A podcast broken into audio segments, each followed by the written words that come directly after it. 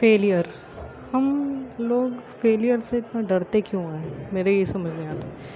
Failure तो एक अच्छी चीज़ होनी चाहिए हमारी लाइफ की, क्योंकि जब तक हम किसी चीज़ में हारेंगे नहीं तो हम सीखेंगे कैसे? अगर सीखेंगे नहीं तो आगे ग्रो कैसे करेंगे? तो बहुत अच्छी चीज़ है, पर लोग नेगेटिव वे में क्यों लेते हैं?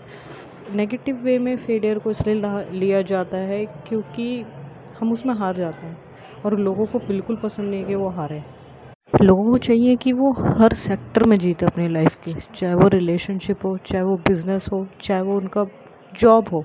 बिज़नेस ज़रूरी नहीं हर कोई बिज़नेस करे, चाहे वो जॉब हो, चाहे वो घर का काम हो, चाहे किसी से भी लड़ाई हो, वो चाहते हैं हर समय जीतना। पर वो ये चीज़ नहीं समझते कि अगर वो एक आर्ग्यूमेंट वो एक बिज़नेस वो एक छोटा सा फेलियर या फिर हर एक छोटी सी आर्ग्यूमेंट भी हार जाते हैं तो उसमें उनकी भलाई होती है, क्योंकि हर एक चीज़ से या तो हम हारते हैं, या तो हम जीतते हैं, या फिर कुछ सीखते हैं। हमें ये चीज़ अपनी लाइफ में अप्लाई करनी पड़ेगी कि तुम हारोगे तो सीखोगे, और जीतोगे तो तुम्हें कुछ सीखने को नहीं मिलेगा, तुम बस जीत जाओगे, बस अपनी नज़रों में प्राउड फील करोगे डेट सेट इसका और कोई वो मतलब नहीं बनता। क्योंकि अगर जीत गए तो तुम्हें आगे फिर से उस, जीतना ही पड़ेगा कंटिन्यू ऐसा ऐसा कोई भी काम नहीं है कि जिसमें आप आगे बढ़े बिना पैसा कमा सको, या फिर कुछ भी चीज़ को इम्प्रूव कर सको।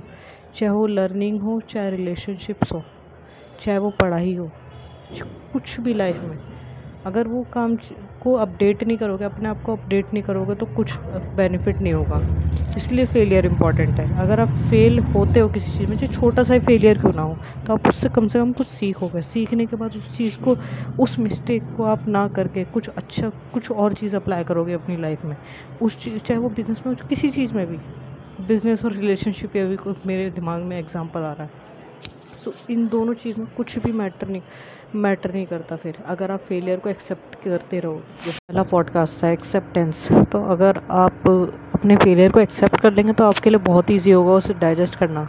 एंड उसके आपको पावर मिलेगी कि आप सीख सकते हैं नई चीज़ें। मोटिवेशन मिलेगा नई चीज़ें सीखने का आपको।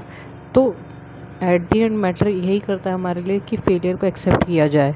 एंड एक्सेप्ट करने के बाद उसके बारे में सोचा जाए एंड उसको दिल पे ना लेके, उसको अपने काम पे लाया जाए डायरेक्ट ना कि उसको ईगो बना ले अपने ऊपर।